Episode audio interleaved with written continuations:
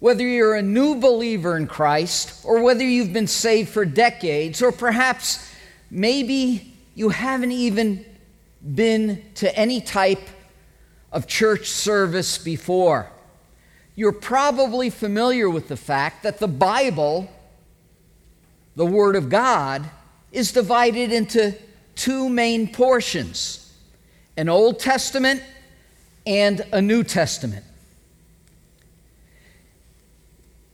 Instead of the word testament, you could also, many, many times, and this is one of those times, you could substitute the word covenant for the word testament.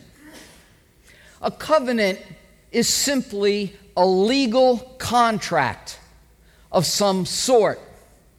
It involves promises, either promises from one party directed to the other party in the covenant, or a mutual exchange of promises, like in the marriage covenant between a husband and wife.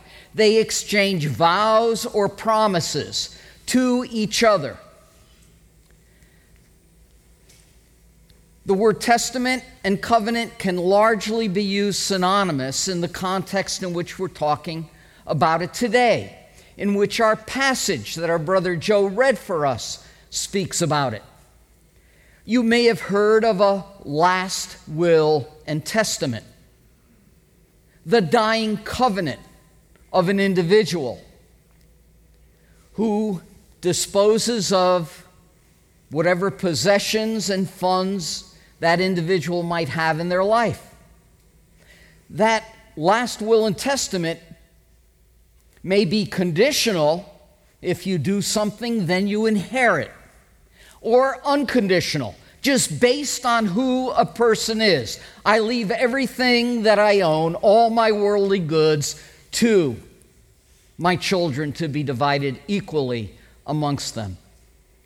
These are just examples.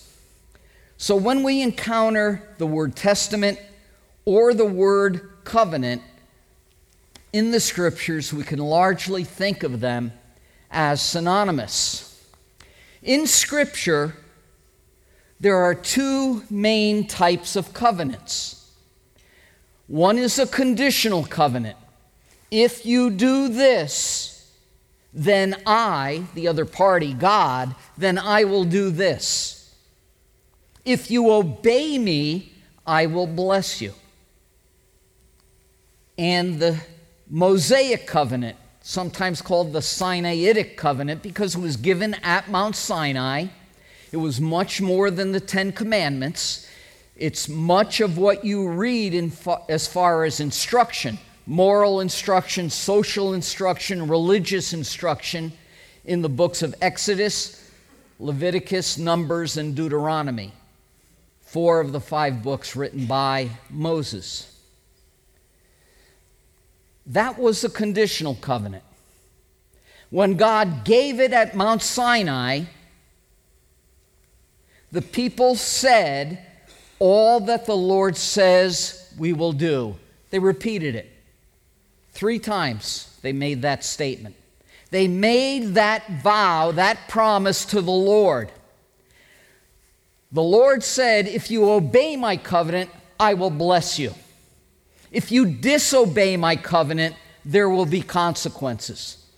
In fact, just before the children of Israel, after 40 years in the wilderness, were about to enter the promised land, Moses put them on the sides of a mountain, facing each other, two mountains, six tribes and six tribes. One of them pronounced blessings for obedience and the other pronounced cursings or consequences for disobedience to that covenant.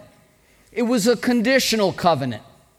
They were not going to inherit the blessings without the obedience. That's a conditional covenant. That's the covenant he made at Sinai, the old covenant. The other kind of covenant is an unconditional covenant. And we were all exposed to this and learned about it when we covered the life of Abraham. Because God made a covenant with Abraham. He gave him promises in chapter 12 to leave his father's land and to go by faith to a land that God would show him. And he said, He gave these promises to everyone who blesses you, I will bless them. Everyone who curses you, I will curse. Through you, Abraham, all the peoples, all the nations, not just your family, not just your descendants, not just the Jews, all in the world will be blessed. Paul the Apostle, in writing to the Galatians, explains this as referring to Christ. Through Christ, all the nations of the earth will be blessed. The unconditional covenants in Scripture, three key ones. The covenant to Abraham. God just said what he would do. He gave the promise in chapter 12, he ratified it legally in a covenant in chapter 15. Abraham was required to do nothing but accept God at his word, have faith and trust in him, believe God, not do anything. A second one was an unconditional covenant to David, in which God promised that David's greater son would rule forever from the throne of David that he would be holy and righteous and never do anything to disobey God. He would be as a father to David's greater son. And David's greater son, Messiah, the Lord Jesus Christ, would be as a son to God the Father. The third great unconditional covenant is the new covenant. The Lord instituted it. It was prophesied by the prophet Jeremiah, as we'll see in chapter 31 of Jeremiah. But it was instituted by Jesus Christ on the night in which he was betrayed.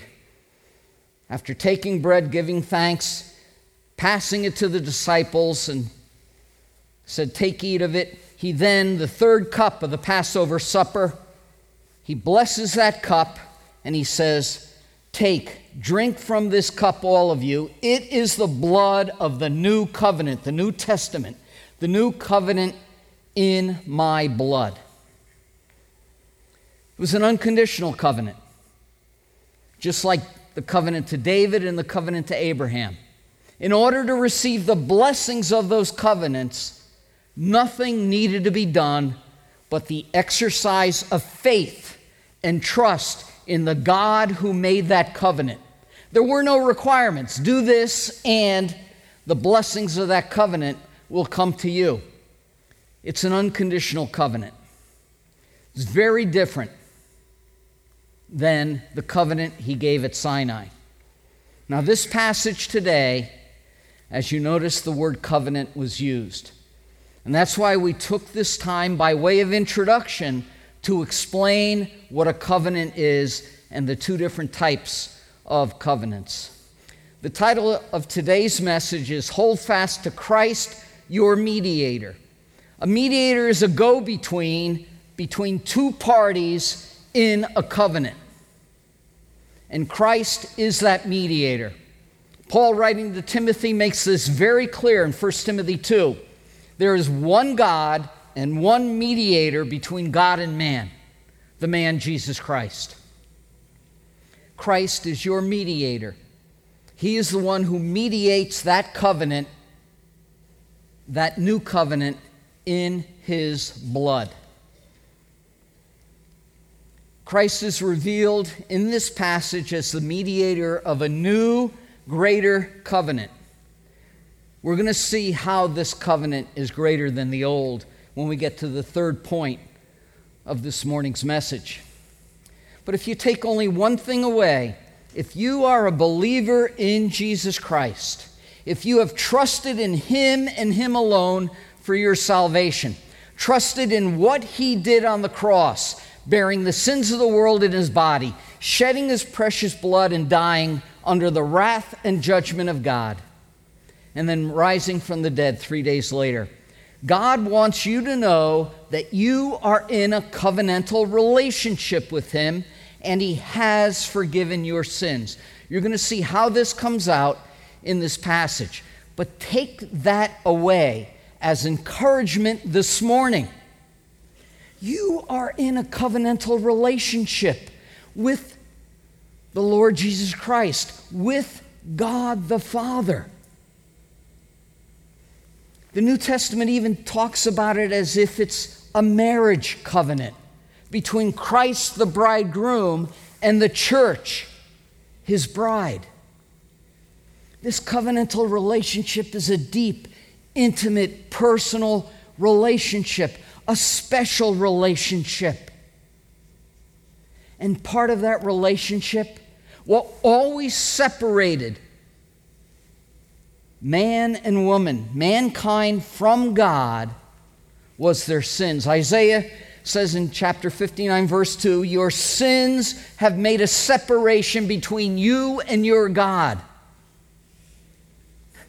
But now, in the new covenant, the sin question is dealt with. It's been taken out of the way, it's off the table.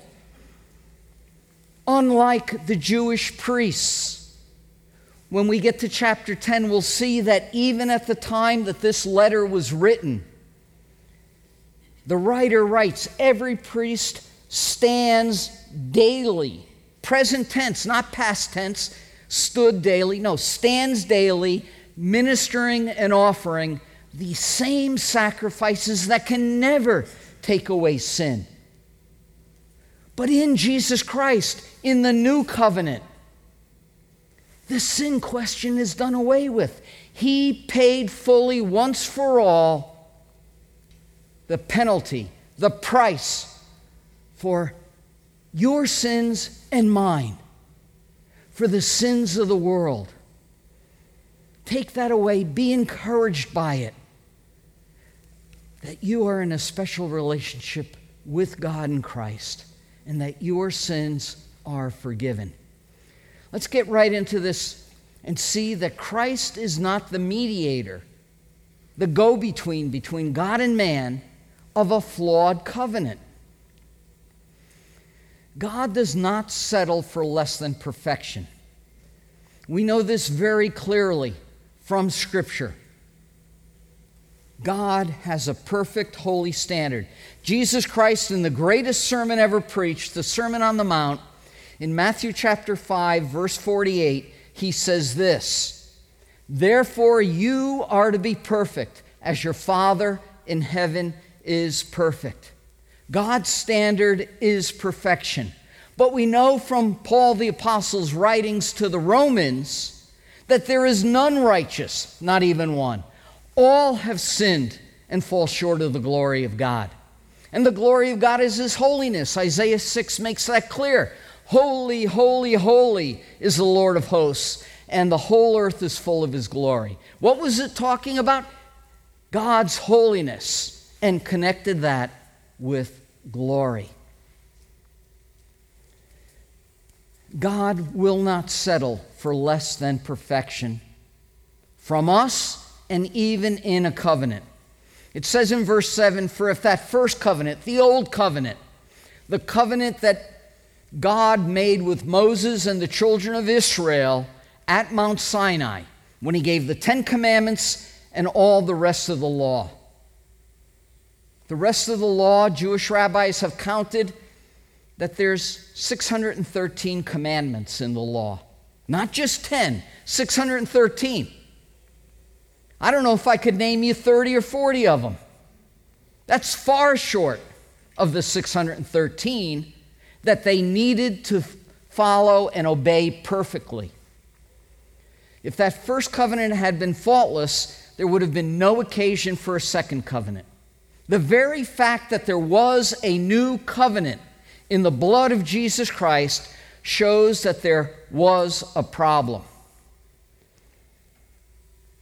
The problem was in the understanding of what that first covenant, what the old covenant, the Old Testament, was intended to do.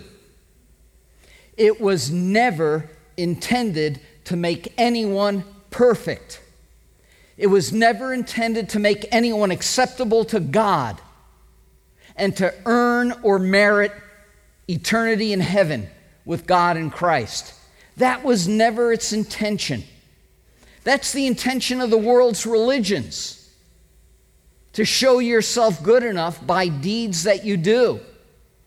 That's the intention of Christian cults to work your way to heaven. That's the intention of false, unbiblical forms of Christianity, which require you to do deeds in order to merit, earn God's salvation. That's not biblical Christianity.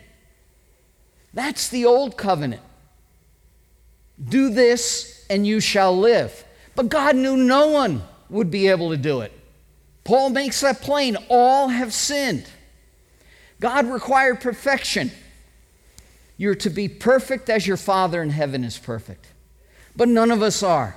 That puts us all in a very bad position if there was only an old covenant. But there is a new covenant in Christ's blood that provides forgiveness. Jesus Christ did what no other person was ever able to do. I do always those things that please the Father, he said. And the Father said more than once, This is my beloved Son, in whom I am well pleased. The fault of the first covenant was the intent and understanding that man had in it. And that's going to come out in a later verse. The covenant was not false. The fault lied with man who tried to earn God's salvation and always failed. You failed, I have failed. It was not perfect because it never made anyone perfect.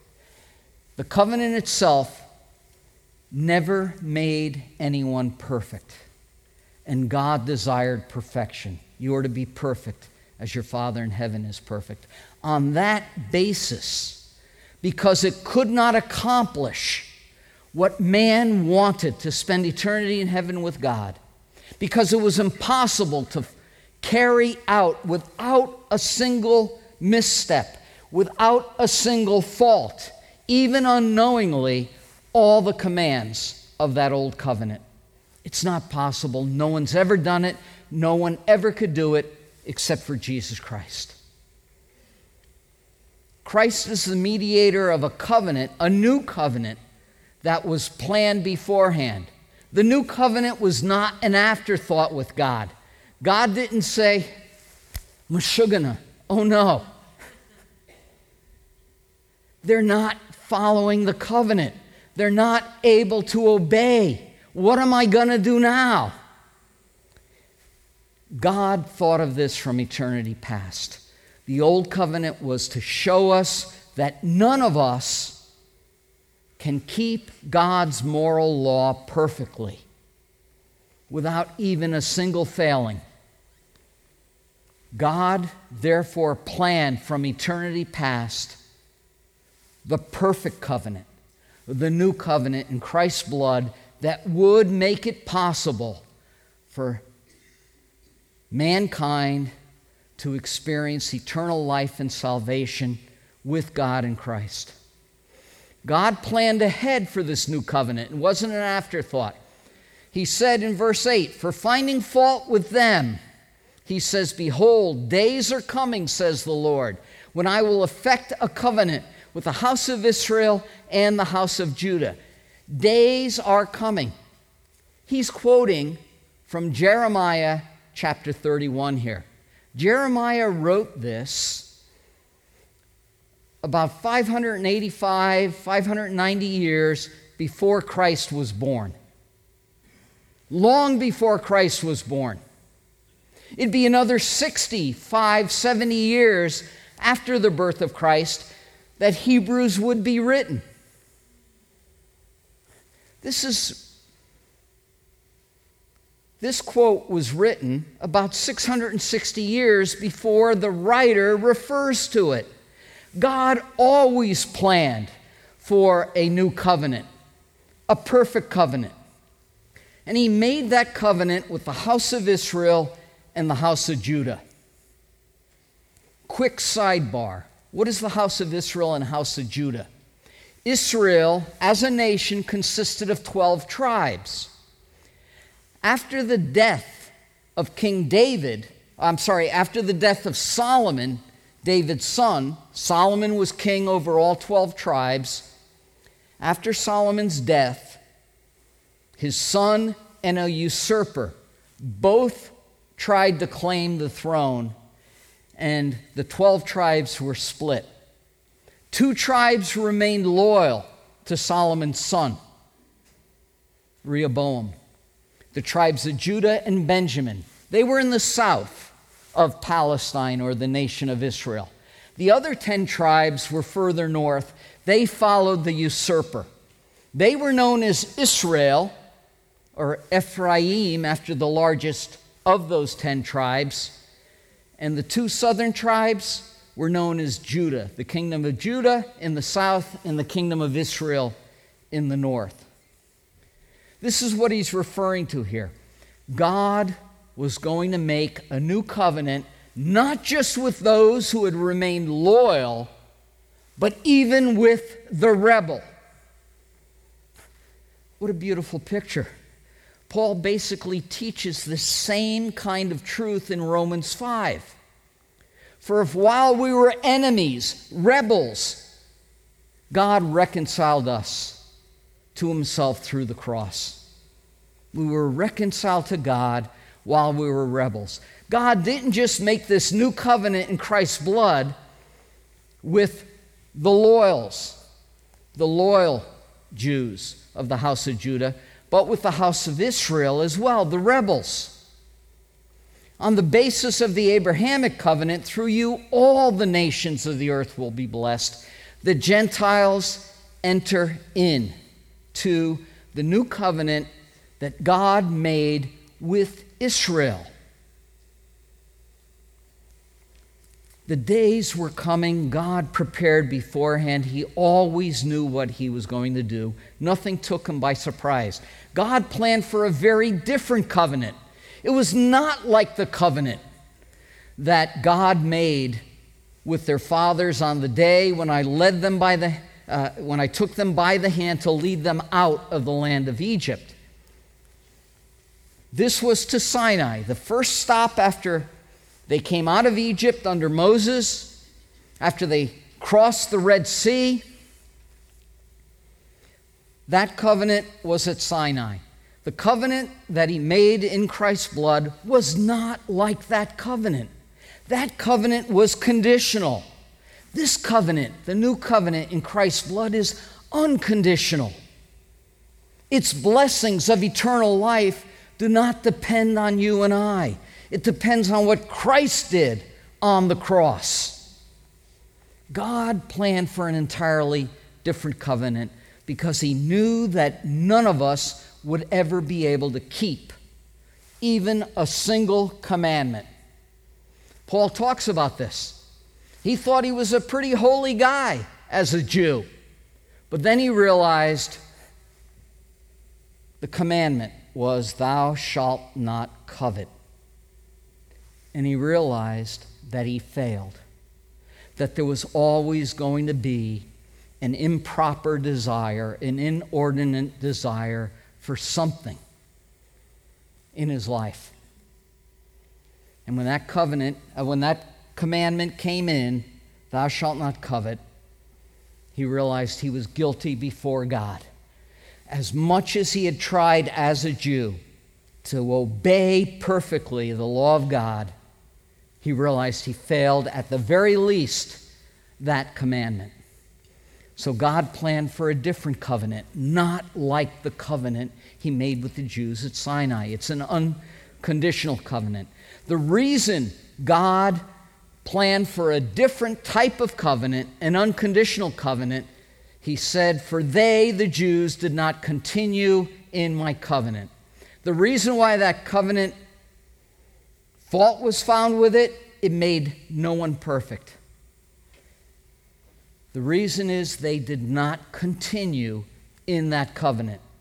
So God had a new covenant that would make all who believed and trusted in it perfect in His sight. It's not that God made a mistake, it's not that God didn't think it through. It's because you and I from the Jew- Jewish people down to us today, we do not continue perfectly in that covenant. We don't obey the moral law of God. And so we need a new covenant, the one that's instituted in Christ's blood. What is God's relationship with those who ignore his covenant? He said, They did not continue in my covenant and I did not care for them, says the Lord. I did not watch over them, is the idea. I did not bless them. Remember, that covenant had blessings and cursings. Do this, and you shall live. Do this, and I will bless you. That's God's promise. And whenever they did it, He fulfilled that promise. But more often than not, they rebelled against God and they did not continue in God's covenant. And so he did not watch over them, he did not care for them. They were taken away into captivity for their idolatry and their immorality. God allowed foreign pagan nations to chastise his people, Israel. God does not care for those who are outside of his covenant. He doesn't have that special covenantal love. Yes, he blesses everyone. Jesus Christ said this. He causes the sun to rise on the evil and the good and sends rain on the righteous and the unrighteous. Two examples of the many blessings God does bestow on everyone. This theologians call this common grace. Everyone has it. God bestows some measure of health on everyone. Even if someone is chronically ill, they could be sicker. God gives common grace, sun and rain, and food and shelter and clothing, and some measure of health. Many, many blessings from God. But in terms of salvation, in terms of a close family relationship, He does not care for those who are not part of His family who haven't trusted in Jesus Christ, whom he hasn't adopted into his own family. Christ is the mediator of a covenant that has blessings. You know, the highest form, in my opinion, of devotion and love is focused on the person themselves, regardless of what that person does. I've been married to my wife for over 43 years. I love her not because of what she does, but because of who she is. I think many of you can understand that. You can relate to that. Even if my wife is upset with me, I still love her. I'm not going to write her off after all that time. Most of the time, I probably deserve it, anyways. She's much better at relationships than I am. But I think you get the point that I'm trying to make. My love for her will last the rest of my life, not because of what she does or what she doesn't do, but because of who she is. There's a commitment there. And I think you understand this, most of you. Perhaps all of you can at least conceptually grasp that point. My love for her is not conditional, it is unconditional.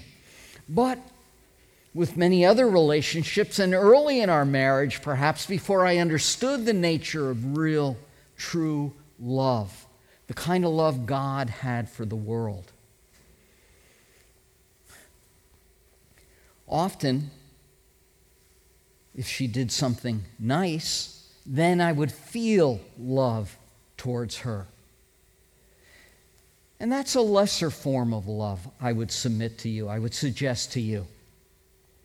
But sometimes we need that. God understands that we're still not perfect, even as believers in Christ. God understands that while the pinnacle is loving Him, loving Jesus Christ for who they are, sometimes we need motivation and incentive. God understands this. Uh, Paul, in writing to the Corinthians, says this We make it our, our ambition in life to be pleasing to Him. And then he gives the Corinthians a reason. He shouldn't have to, because it's enough to just love God for who He is our Creator, our Lord and Master. But he says to them, Why should you make it your ambition to be pleasing to God? For we must all appear before the judgment seat of Christ. He understands, especially in the case of Corinthians, the Corinthian Christians, and also in our case, sometimes we need incentive for having gratitude and appreciation and love and devotion and commitment to God and Christ. Sometimes it's a reminder of future judgment. Here in the remaining verses in this passage, it's the blessings of the new covenant. He goes through a number of blessings of the new covenant. And if we're not there yet in our Christian walk, where we are just so caught up with God and Christ that we adore Him as we sang, then let these blessings that the writer is about to explain to us, let these blessings be the motivation to humble our heart, to bring us to our knees, to bring tears to our eyes, to break our heart. Let these blessings produce the gratitude and appreciation for God and Christ and all that they've done. Let's quickly look at these blessings. The new covenant has the blessing of mental preoccupation.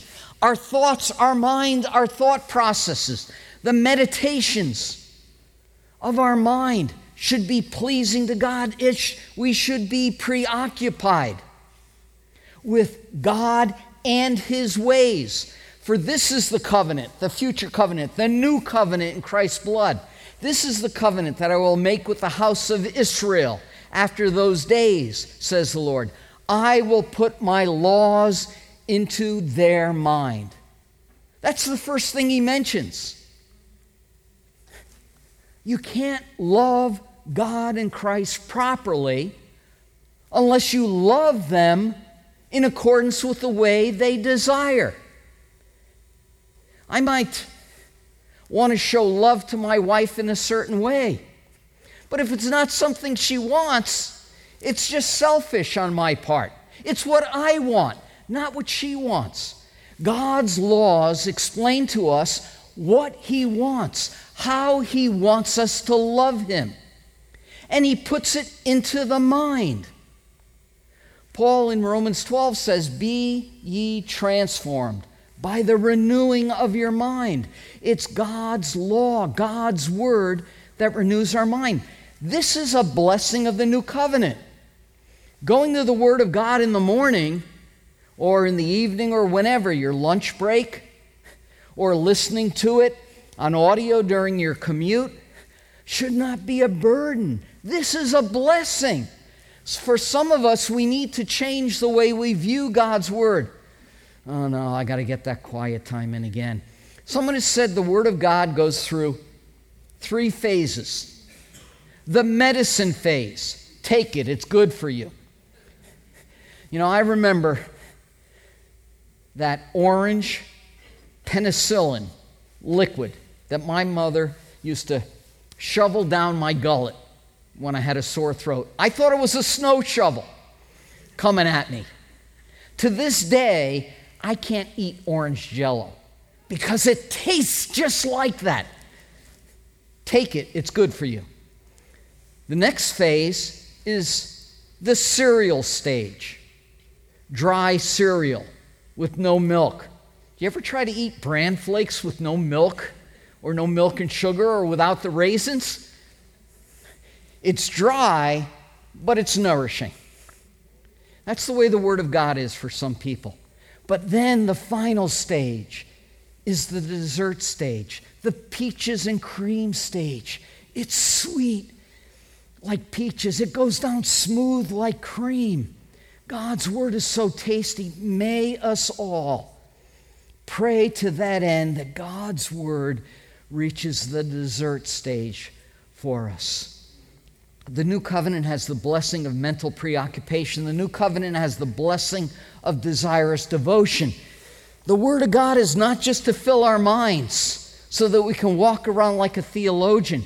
What enters our mind should percolate down to our heart, change our love and devotion. The more we understand about God and Christ, who they are and what they've done, the more we will love them, the more gratitude and appreciation. He says, I will put their laws into their mind, but he doesn't stop there. I will write them on their hearts. Just like the Ten Commandments were engraved in stone, God engraves His laws, His ways on our hearts, producing great devotion. It ought to be our desire to follow and obey Him. That is part of the goal of the new covenant to create Christ followers who show life service, not just lip service. Another blessing of the new covenant is the blessing of committed relationship. He says, I will be their God, and they shall be my people. We find out from the New Testament, even more than just his people, like the Jews, we are in his family. We've been adopted into his family. We have an inheritance. The New Testament, God has bequeathed to his children certain blessings, a certain inheritance. There's this committed relationship. I will be their God. Notice he doesn't say, I will be their God if they do this. That's the old covenant at Sinai. The new covenant, I will be their God. Plain and simple, open and shut, that's all he wrote. And they shall be my people. Not they shall be my people if they choose to obey.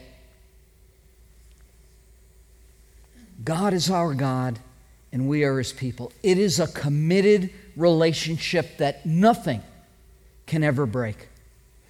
The new covenant has the blessing of intimate understanding.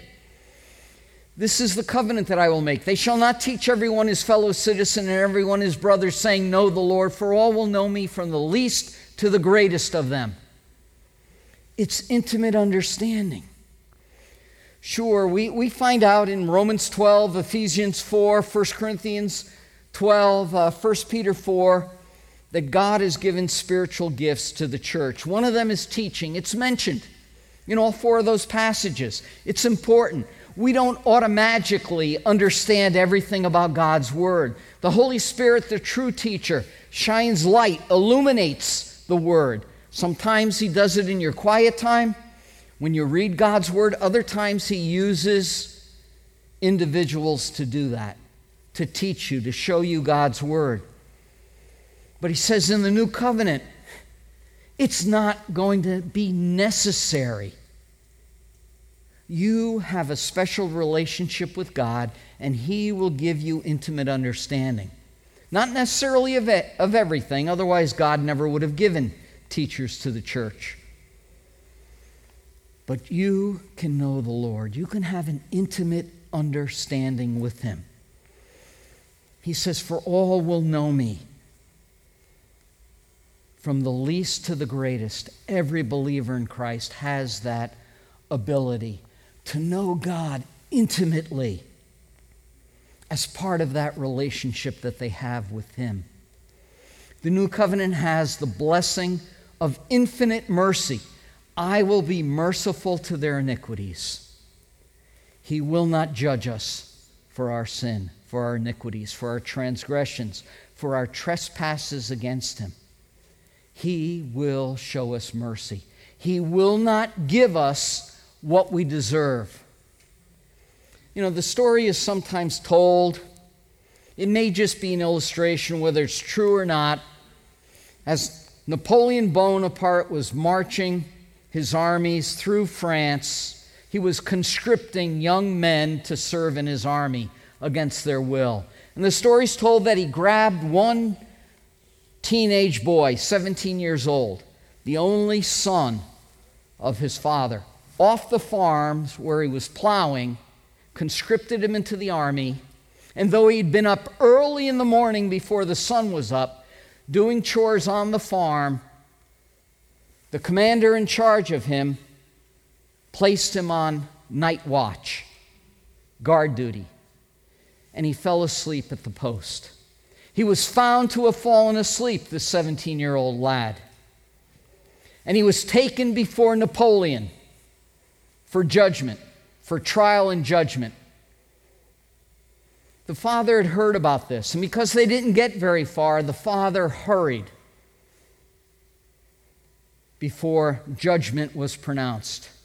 And the story goes that the father appealed to Napoleon Have mercy towards my son. Please don't sentence him to death. Have mercy. Supposedly, Napoleon replied, He doesn't deserve mercy. And the farmer said, the father said, if he deserved it, it wouldn't be mercy. We don't deserve God's mercy. But because of what Christ did in undergoing the judgment of God, all of us who trust in Jesus Christ for salvation, repent, turn from our sins, turn to God, crying out to save us, will receive God's mercy on our iniquities. The new covenant has the blessing of eternal forgiveness. I will remember their sins no more. This is not a case of divine Alzheimer's, that, that God forgets that we ever sinned. No, this is judiciously. This is according to the law. In God's court, He will not hold our crimes against Him against us. He will recall to mind. This is active. This is not just passive. Oh, God forgets. This is active. I will call to mind their sins no more. It's an act of God's will. Just like when He loved the world that He gave His only begotten Son. God chooses to call our sins to mind no more. Hallelujah. Isn't that great news? We are forgiven for Christ's sake. In conclusion, the new covenant has replaced the old covenant, and there is no other option. When he said a new covenant, he has made the first obsolete. But whatever is becoming obsolete and growing old is ready to disappear. This is amazing. When the writer wrote this, as we'll see in chapter 10 of Hebrews, the priests were still offering sacrifices in Herod's temple in Jerusalem. Judaism was still trying to continue on. They ignored the veil that was torn in two when Christ died on the cross, signifying that the way into the Holy of Holies is now open to all. All can enter God's presence through faith in Jesus Christ and his death. But when he wrote this, they were still offering sacrifices. Do you know that in likely somewhere between three and five years, the temple would be destroyed. Titus, the son of the Roman emperor, at the head of the legions of Rome, would encircle Jerusalem, besiege Jerusalem, eventually break into Jerusalem and destroy the city, destroy totally the temple so that one stone is not left upon another exactly what Jesus Christ prophesied in the Gospels that would happen? That happened in 70 AD. It was obsolete when the veil was torn in two. it was ready to disappear just three to five years after he wrote this. These words the temple would be destroyed in 70 AD. God has replaced the old covenant with the new covenant. There's no other option. It's not new covenants. We don't get to write a new covenant the way we want. It was written in the blood of Jesus Christ that he shed on the cross.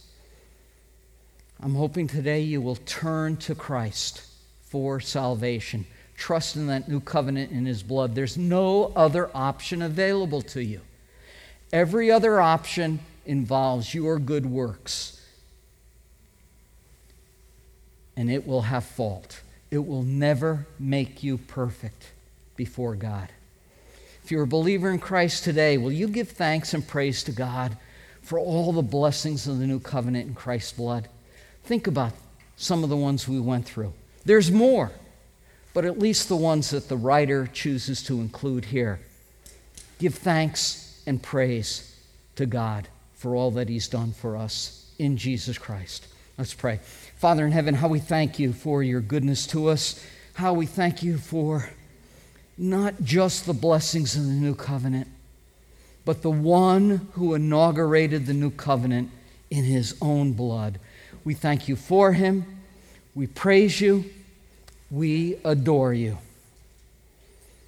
May our praise and adoration bring you great honor and glory. We ask all this for your name's sake, Lord Jesus. Amen.